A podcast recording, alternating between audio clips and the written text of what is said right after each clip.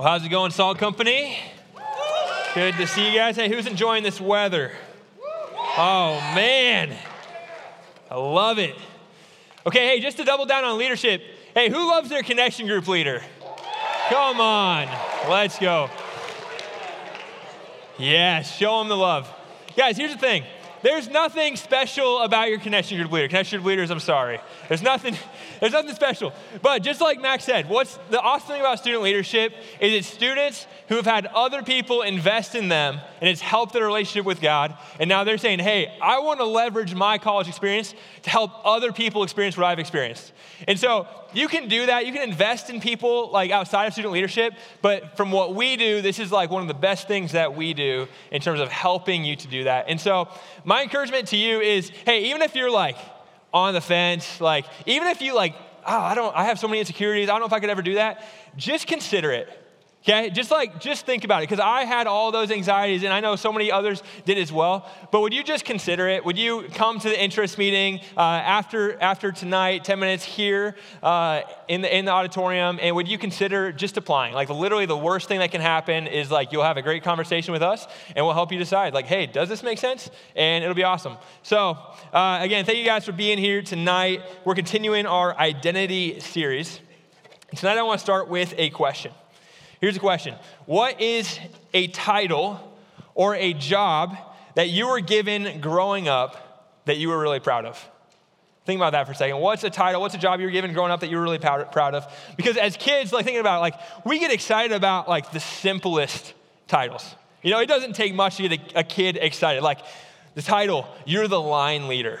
Like in, in elementary school, like you were like the coolest kid in the universe. Like if you got to lead the line that day right? Like that title, like the responsibility comes with it, like amazing, right? Or a, a bat boy, right? Or I was, or I was gonna say bat girl, but that, that just sounds like a superhero. But like, like to be the person who goes and grabs the bat, like after, like at a baseball game after they throw the bat down, it's like, it feels criminal that you know, people can just say, hey, you want to be the bat boy? You just want to go pick up the, the things that we throw on the ground and bring them back to us? Like, yeah, that sounds awesome. Like, but as a kid, like, yeah, that title, I'm like, okay, I, I want that. Like, what's that? Like, what, what title have you been given that you've been proud of? Maybe as you got a little bit older, you were like the team captain of your volleyball team or your basketball team. Maybe you were class president.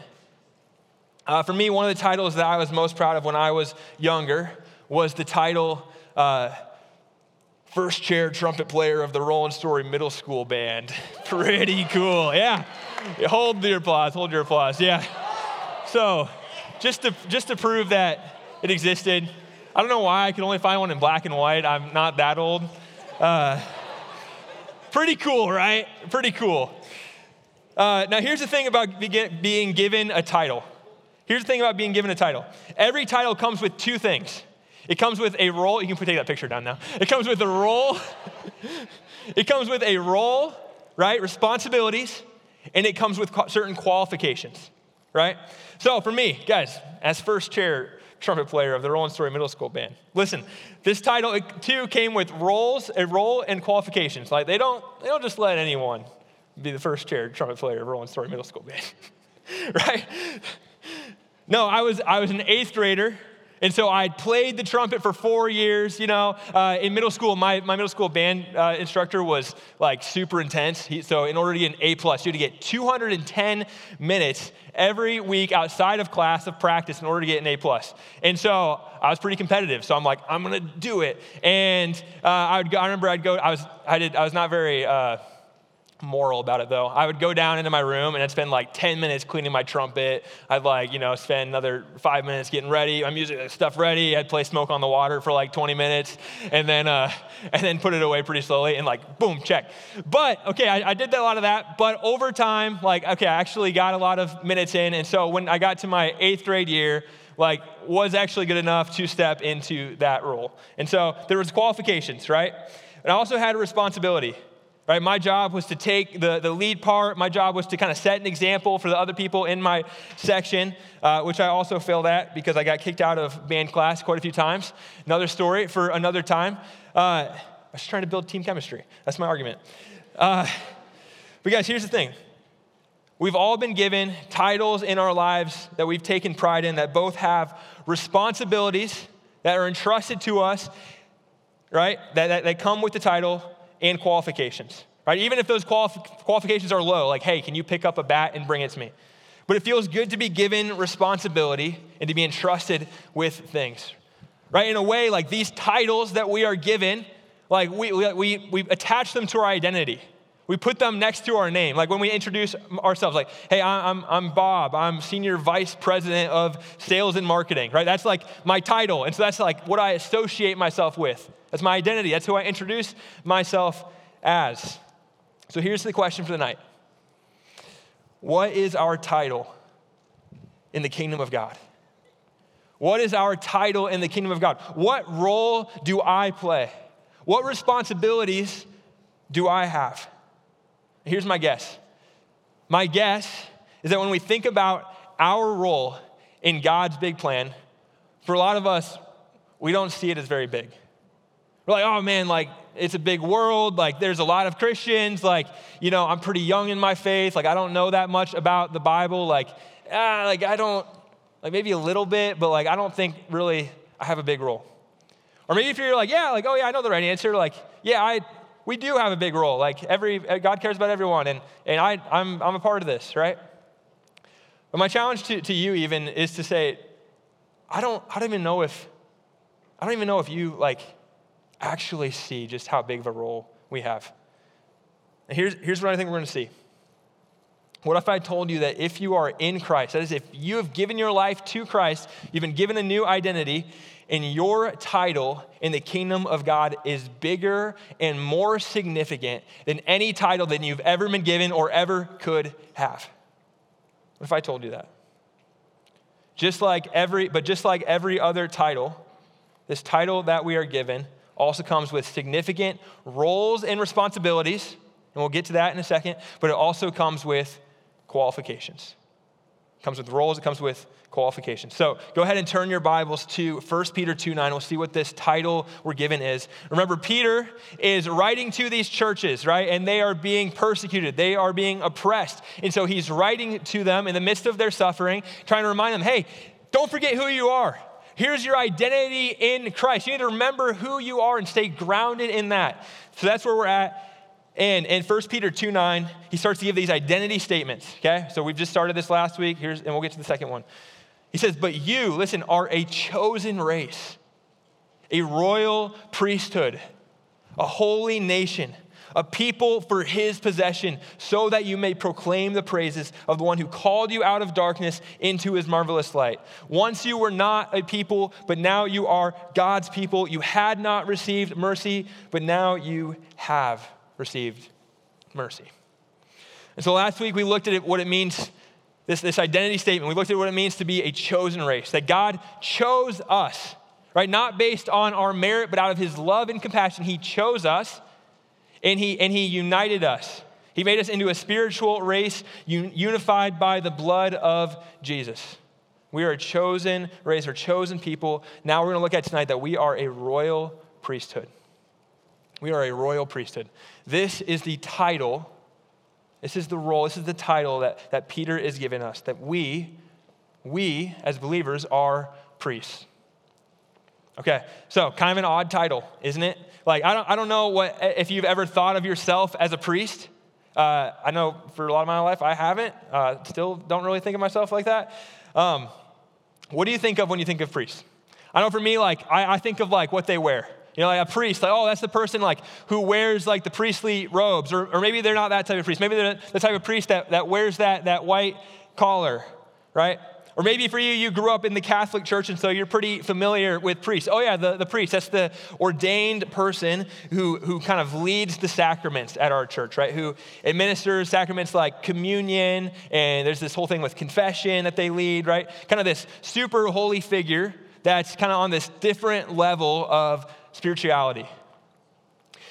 So that's what a, a priest is. And, and why does Peter say that we are a royal priesthood? That each of us who have believed in Jesus are priests. Right, this, is the, this is the title that Peter gives us. Well, to understand, I'm, I'm going to start with a definition that I think we see throughout Scripture of what a priest is. Remember, every title comes with two things. It comes with a role and qualifications. So, what are the roles and responsibilities, and what are the qualifications of a priest? Here's the first one The role of a priest is to be a representative of God. A representative of God. And eh, guys, in America, we're pretty familiar with this represent, representative language, right? Like in, in, politics, we have a, a state representative, people who represent Iowans to uh, the, on a national scale, right? They're supposed to draw near to the people in their state, hear from them, learn from them, and then go and represent them to another group of people, the Congress, right? Similarly, a priest is called to represent God to a group of people. And how do they do this? Just the same way by drawing near to God and then going to others, other people and representing God to those people. So that's the role. What are the qualifications? Here's the qualifications of priests there's just one moral purity. Moral purity. Why is this a qualification? It makes sense. Think about it. Because, remember, the role of a priest is to represent God. In order to represent God, you have to uh, first draw near to God, to dwell in his presence. And in order to draw near to God, you have to be morally pure. Because God is holy and he cannot dwell in the presence of impurity. So we have to be morally pure. So, this is the definition of priesthood. And here, here's the crazy thing, because I don't know, like maybe you're a little familiar with Bible, maybe you're not, but like, okay, we often think like, okay, yeah, I know there's something about priests like in the Old Testament, but that, that doesn't really show up till kind of later in our Bibles. But listen, by this definition, if this is the definition of priesthood, priesthood actually starts earlier. Priesthood actually starts in the garden with Adam and Eve. Adam and Eve are actually the first priests by this definition. Think about it. What was the role of Adam and Eve? Right? In the beginning, they were made to be royal representatives or royal priests, royal representatives. Their job was to rule over all of God's creation and to represent God to all creation, right? They, they, they, they just like a representative, they dwelled with God in the garden, and then they go, went and represented him. They, they spread his glory throughout the creation. That was their role. And were they qualified to hold this role and live in the presence of God? Right? If you know the story, at first, yes. At first, like in the beginning, there was, there was no sin. They were qualified to have this role of priest. So they were priests. But then what happens, the story goes on, and they disqualify themselves. They reject the role of, of representing, being representatives of God that He had given them. They choose not to re- represent Him. They choose to go their own way. They ate from the tree He commanded them not to tr- not trusting in him. And in doing so, what do they do? They disqualified themselves. They no longer had this moral purity. And so God can't live in the presence of impurity, so they were removed from the garden. So that's, that's a little context. So now we have this picture of the beginning of this idea of priesthood in the garden. Started with Adam and Eve, but they lost it. But now Peter is saying, but no, now you are a royal priesthood. So in the beginning, they had it, they lost it, but now we have it. So here's the question like, what happened? Like, why, why is that the reality for us today? How did we get here? Well, remember, Peter, when he's given these identity statements, what is he doing? They're bolded. He's drawing back from these rich Old Testament stories. And in this case, he's drawing from a story in which God called another group of people to be his kingdom of priests his kingdom of priests. So you can turn your Bibles to Exodus chapter 19. Exodus chapter 19. And, and just remember from where we're at from last week. Uh, last week, remember, God appeared to Moses in the burning bush. He chose Israel to be his people. He chose Moses to kind of have this special role to be the leader of his people. They escaped the Egyptians, and now they're on this journey to the, the land that God has promised them. And now on, the way, on their way, we're going to see that God gives them a new role, a new title as his chosen people. So here we go. Exodus 19. We're going to read the whole thing. In the third day, in the, in the, third month, from the very day the Israelites left the land of Egypt, so right after they left Egypt, they came to the Sinai wilderness. They traveled from Rephidim, came to the Sinai wilderness, and camped in the wilderness. Israel camped there in front of the mountain. Moses went up the mountain to God, And the Lord called to him from the mountain. Okay, quick pause. Remember, this is like repeat of what just happened. God, uh, Moses went out into the wilderness, right? And, and God appeared to him. He spoke to him from the bush. Now God is sp- speaking to him from the mountain. And, and what he's going to say here is extremely important. This is like one of the most critical verses of the Old Testament. This is what he says to Moses. He says, This is what you must say to the house of Jacob and explain to the Israelites. You have seen what I did to the Egyptians and how I carried you on eagle's wings and brought you to myself. Now, if you will carefully listen to me and keep my covenant, you will be my own possession out of all the peoples, although the whole earth is mine, and you will be my kingdom of priests and my holy nation. These are the words that you are to say to the Israelites. After Moses came back, he summoned the elders of the people and set before them all these words that the Lord had commanded them. Then, then uh, all the people responded together we will do all the Lord has spoken. So Moses brought the people's words back to the Lord. The Lord said to Moses, I'm going to come to you in a dense cloud, so that the people will hear when I speak with you and will always believe you. Moses reported the people's words to the Lord, and the Lord told Moses, Go to the people and consecrate them today and tomorrow. They must wash their clothes and be prepared by the third day, for on the third day the Lord will come down on Mount Sinai in the sight of all the people. Put boundaries for the people all around the mountain and say, Be careful that you don't go up on the mountain or touch its base. Anyone who touches the mountain must be put to death. No hand may touch him. Instead, he will be stoned or shot with arrows and not live, whether animal or human. When the ram's horn sounds a long blast, then they may go up the mountain. Then Moses came down from the mountain to the people and consecrated them, and they washed their clothes. He said to the people, Be prepared by the third day do not have sexual relations, relations with women. On the third day, when morning came, there was thunder and lightning, a thick cloud on the mountain, and a very loud trumpet sound, so that all the people in the camp shuddered. Then Moses brought the people out of the camp to meet God, and they stood at the foot of the mountain. Mount Sinai was completely enveloped in smoke because the Lord came down on it in fire. His smoke went up like the smoke of a furnace, and the whole mountain shook violently. As the sound of the trumpet grew louder and louder, Moses spoke, and God answered him in the thunder. The Lord came down on Mount Sinai at the top of the mountain. Then the Lord summoned Moses to the top of the mountain, and he went up. The Lord directed Moses, Go down and warn the people not to break through to the Lord, otherwise, many of them will die. Even the priests who come near the Lord must consecrate themselves, or the Lord will break out in anger against them.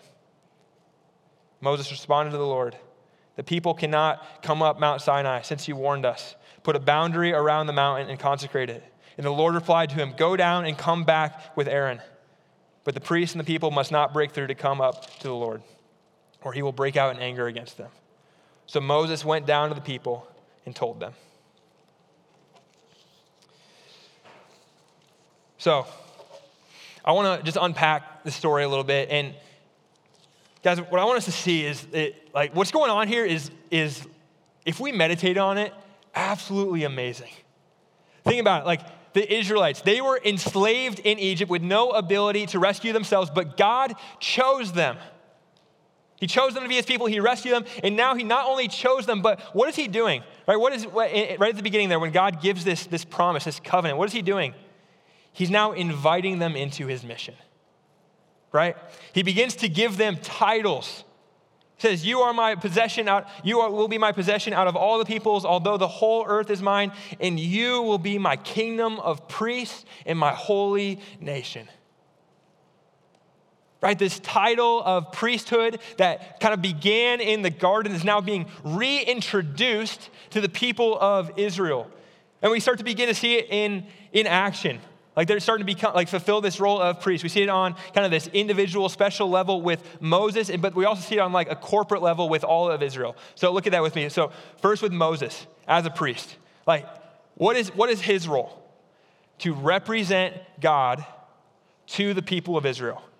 His responsibility was to go up this mountain to climb up this mountain and to dwell in the presence of God, to draw near to, a, to God like a representative does, and then to go back to the Israelites and represent what God said to them. Like Moses is fulfilling this, this role of priest, which can we just acknowledge, like, again, like, try to picture this. Like he's not just going up like on this casual coffee date with God, like, hey, how's it going? How's your day? Like, what do you want me to tell him again? Like, that's not what's going on here. Like the language that's used to describe the intensity of this scene. Like, look at uh, 16 and on. It says, there was thunder and lightning around this mountain, a thick cloud on the mountain, very loud blast from the trumpet. I didn't recognize that. Shout out trumpets. So that all the people in the camp shuddered. They can't, it was probably me playing, whatever. Uh, that, was, that was dumb. But listen, like the camp, it says the camp shuddered. Like they were scared. They were scared at what they were seeing. Mount Sinai was, it was completely enveloped in smoke because the Lord came down on it in fire. Uh, the whole mountain shook violently, right? As the sound of the trumpet grew louder and louder, Moses spoke and God answered him in the thunder. This is intense. The Lord came down on Mount Sinai at the top of the mountain. Guys, like Moses isn't like going to meet Mother Teresa, right? He's not like going to meet like this, this sweet old, old lady up here, right? He's going to meet Yahweh, the creator of heaven and earth. God is choosing to physically dwell in the presence of Moses. And his job, his significant role he's been invited into is to go and tell the Israelites what he hears and, and to tell them about this covenant that God is entering into with them. And if you start flipping through the, the, kind of the next pages of your Bible, like the next 15 chapters are all about this communication. Moses going up to this mountain, God commanding what to, to go back with. This is where we get the Ten Commandments. Commandments. We see other laws. What is Moses doing? He's fulfilling this role of priest. His role is to represent God by drawing near and then to go back to the Israelites. But see, Moses wasn't the only one given this new title of priest. What did God say? He said, I will make you a kingdom of priests. That Israel, all of you, will be my priests, right? Out of all the world, they are going to be the ones to represent God to the rest of the world. How is that going to happen? Again, a priest. God is going to dwell among them, and then through their obedience, they're going to declare to the world this is who God is. We're going to represent God. They are a kingdom of priests to the nations. Guys, can we just like pause and meditate? Like it's, it's, we can say it. We pause and meditate and like realize the gravity of like this privilege of this responsibility that God is giving them. I was, uh, I was watching Interstellar last weekend. Uh, apparently, I'm a movie kick. Uh, Toy Story last week, Interstellar. Great movie. Like, literally one of my favorite movies. Uh, I cried twice. Um, so good. Yeah, it's, it's crazy because if you don't know the plot, like, the world is dying right? Their world is dying, and kind of this last ditch effort to save humanity, uh, NASA reaches out to Matthew McConaughey and says, well, he they don't really reach out. He, you know, he ends up there, and he, they just ask him to pilot the, the, the, the spaceship to go and lead this mission to save humanity, right? To find them a new home in another galaxy, right? Like an incredible role that, that he is given.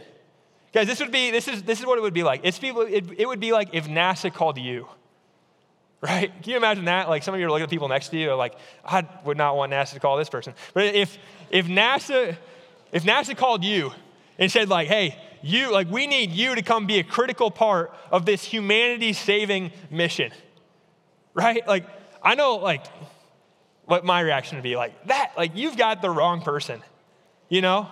Like you, like who am I that I would, would get to be a part of a mission like that? But this is the type of responsibility that they were chosen for, right? To dwell in the presence of God and to represent God to all of creation, to be a pr- critical part of God's mission of salvation. What an incredible responsibility, incredible role that they were chosen for. Okay, except that there's one problem, isn't there? And that is the, the, the, title of priest doesn't just come with responsibilities, it also comes with qualifications. And God gives Moses these qualifications. And what are they? He says, This is who you will be. In the covenant, he says, This is who you will be. You'll be my kingdom of priests, my holy nation. Verse 5 If you will carefully listen to me and keep my covenant. In other words, if you are obedient and if you are morally pure. But remember, this is, This is kind of a problem, isn't it? Like, because like Adam and Eve, we are sinful. They were sinful. And we're, as we're going to see, like Israel was really, really sinful. So, how are they supposed to achieve this moral purity so they can be called priests and dwell in the presence of God? Well, first of all, God gave them commands. Right? He gave them commands through Moses. In fact, in total, God would give them 613 commands as he called them to kind of meet this certain standard of moral purity right? Even in the way they approach him we just read about like all these things going on like in this in, in chapter 19 like even the way they approach him like he gives them instruction. Because of because of god's holiness because of their lack of moral purity there needs to be like this physical washing that needs to take place. They need to ex- abstain from sexual relations. They need to be careful about how they even approach this holy God. There's all these laws, these rules. And so God gave them these laws to help them pursue moral purity. But as we're going to see soon, like, he also knows that even if they try their hardest, like, they, they still won't achieve true moral purity. And so he's going to do another thing. And God is going to introduce the sacrificial system. Okay, and here, here's the idea of the sacrificial system because of our sin, each of us, we deserve death. We deserve to have our blood spilled out. But out of God's desire to dwell with sinful humanity, he sets up the system where he allows the blood of an animal to be temporarily, temporarily uh, kind of a, act as a substitutionary sacrifice to give the Israelites this, this temporary moral purity that allows them to dw- continue to dwell in the presence of God. And so I'm going to go a little bit deeper, but not to go too deep. Here's, here's kind of how it would work. You can read all about this in Exodus and, uh, and in Leviticus, like some of the books that are harder to read. This is, this is kind of what's going on here. Um, so as Israel would travel to the promised land, God would continue to dwell among them in a physical way. But he wouldn't do so by, by kind of, because they had to keep going. He wouldn't do so by descending on a mountain. Instead, he would descend into the tabernacle which a tabernacle is basically another word for a portable temple. And so I'm going to give you a picture for you visual learners of what this might have looked like. And we can actually know pretty close to what it looked like because there's detailed instructions in our Bible of how, to, of what they, how, they, how they were to build it. And so this is where the appointed priest would come to make sacrifices. And there was all this whole sacrificial system. There were five different types of sacrifices that they would make. Some of them they had to make every day, some of them were more occasional. Um, and then Exodus 25 through 30 is kind of about all the construction of this temple. The book of Leviticus is, is all about the sacrifices. Uh, also, they could continue to dwell in the presence of God. But I'm going to read from Hebrews chapter 9, verse 1. I think he does a good job of just kind of summarizing what, this, what these sacrifices look like. So, Hebrews 9, verse 1, it says, Now, the first covenant, this is the covenant that, that Moses just received, also had regulations for ministry and an earthly sanctuary. For a tabernacle was set up, and in the first room, which is called the holy place, were the lampstand, the table, and the presentation loaves. As you kind of see the first room uh, in, that, in that tent on the inner side there.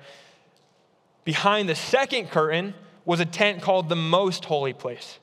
It had the gold altar of incense in the ark of, ark of the covenant, covered with gold on all sides, in which, in which was a gold jar containing the manna, Aaron's staff that budded, and the tablets of the covenant.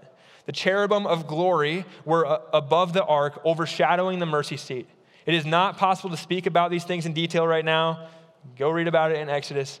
With these things prepared like this, the priests enter the first room repeatedly, performing their ministry.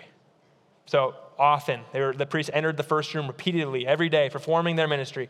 But the high priest alone enters the second room.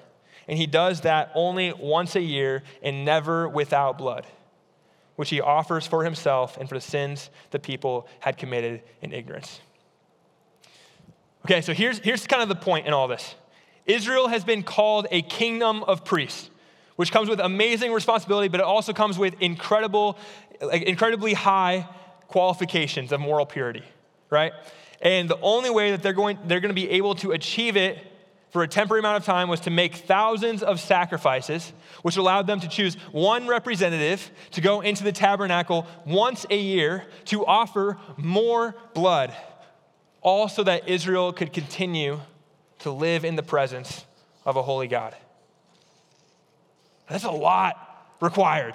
Okay, we just talked about the qualifications, just moral purity, but there's a lot that goes into this. Guys, it's like being called by NASA to be the captain of this humanity saving mission. What a privilege.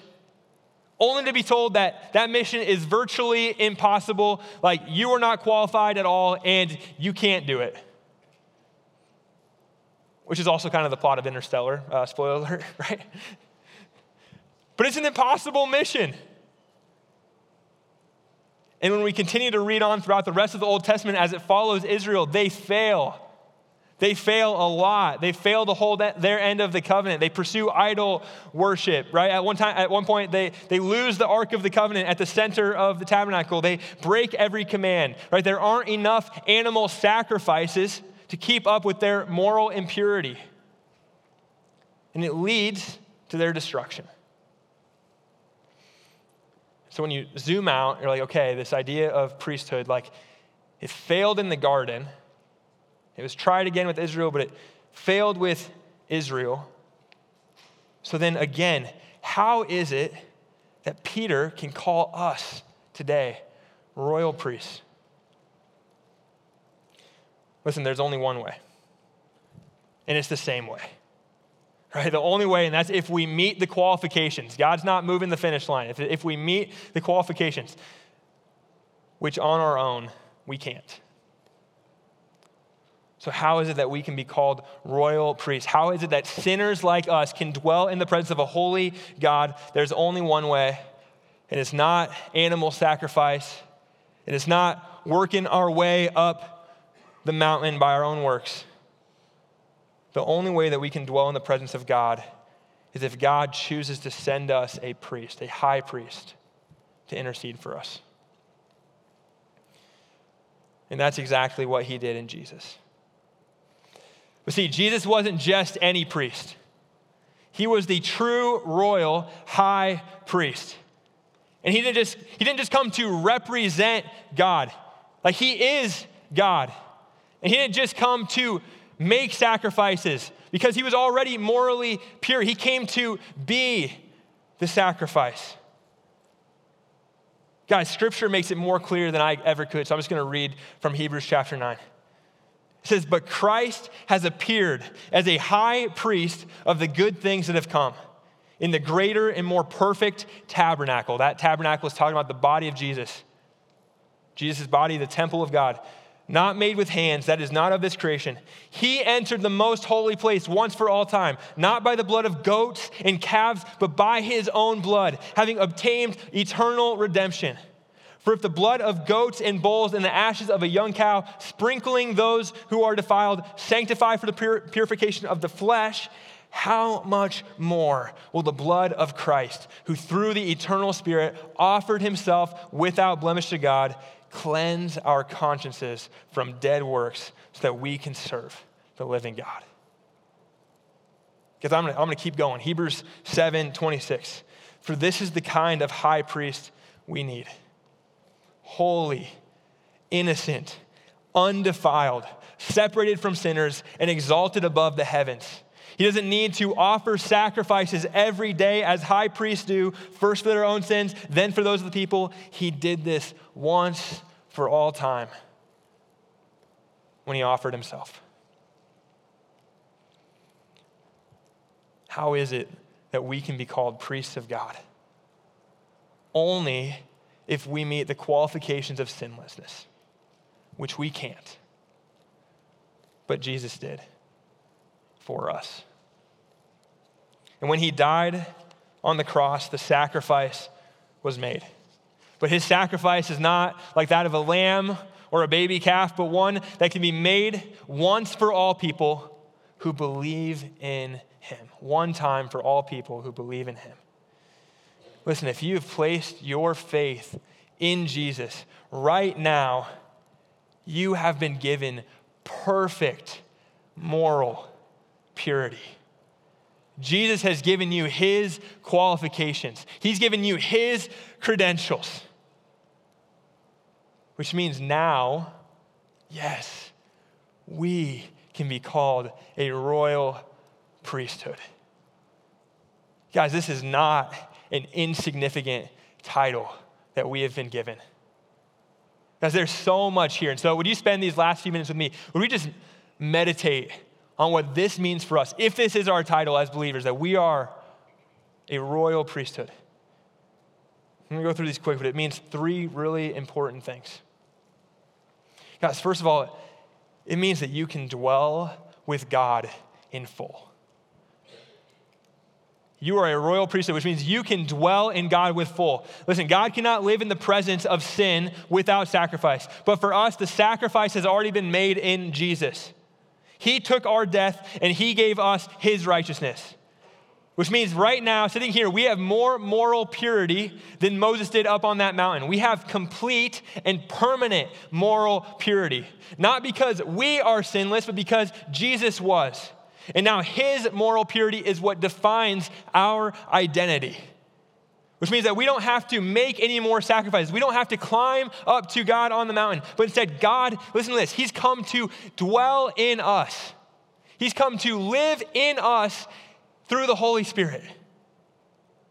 And this is how we can know that we have met the qualifications of priest because God has come to dwell inside of us.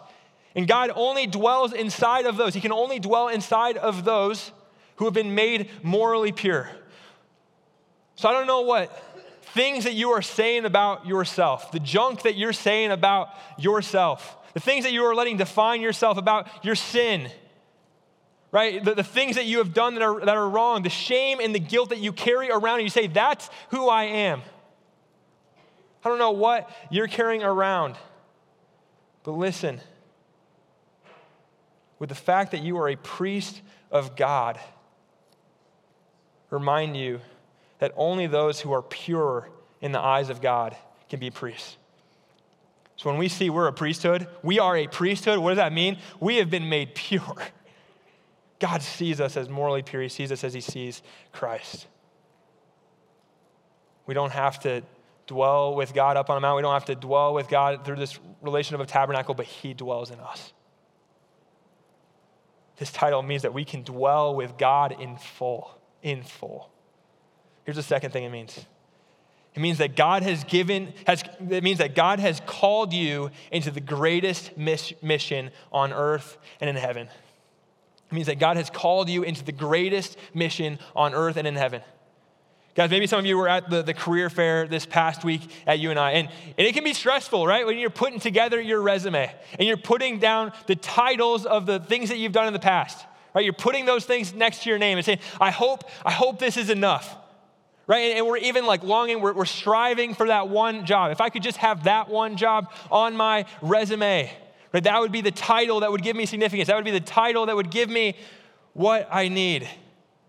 We're looking for these things to, to attach our identity to, identity to, these titles to define who we are. Guys, there is no greater title, there's no greater responsibility in life that we can be given than to be called a priest of God. Because what is the role of a priest? Is to represent God to the world. God hasn't just chosen Israel, He's chosen you, He's chosen us. He's called us to be His representatives to the world, to declare, to draw near to Him, and then to declare to the world how excellent He is, to declare to the, the world the good news that we have received. We have been invited into the most critical mission. Guys, the title priest isn't just for religious leaders, maybe you saw growing up, and people who wear robes. It's for you and for me, it's for us. It means that God has called you into the greatest mission on earth and in heaven. Here's the third thing it means. Guys, it means that God has made us royalty.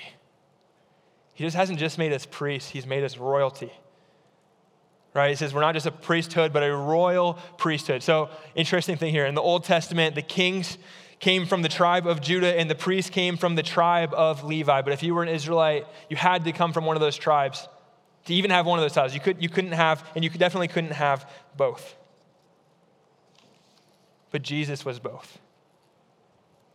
Jesus was the kingly priest. He was the king and he was the, the, the, true high priest. And we have been called sons and daughters of God. We've been called co heirs with Christ. And so, what does that mean to, for us? It means that we too have both. We've been returned to that original design that we were made for as royal representatives. To rule and reign over God's creation as God has designed us to, and to represent Him and spread His glory. Guys, this is the title we've been given. This is the mission that you have, been, that you have received. And here's the beautiful thing it's not just for you, it's for us. Right? We, we hear this and says, okay, I'm a royal priest. It's not just that, we are a royal priesthood. Meaning that God has given us a shared mission. That we collectively have the ability now to draw near to God, and He's drawn near to us. And now we collectively have been given this mission to go to our city, to go to our campus, to go to the world and declare his glory, declare what we've seen, to represent what we've seen. We don't go alone, we go together, and God goes with us. Guys, what an incredible privilege it, ha- it is to have this title, royal priesthood. Let's pray.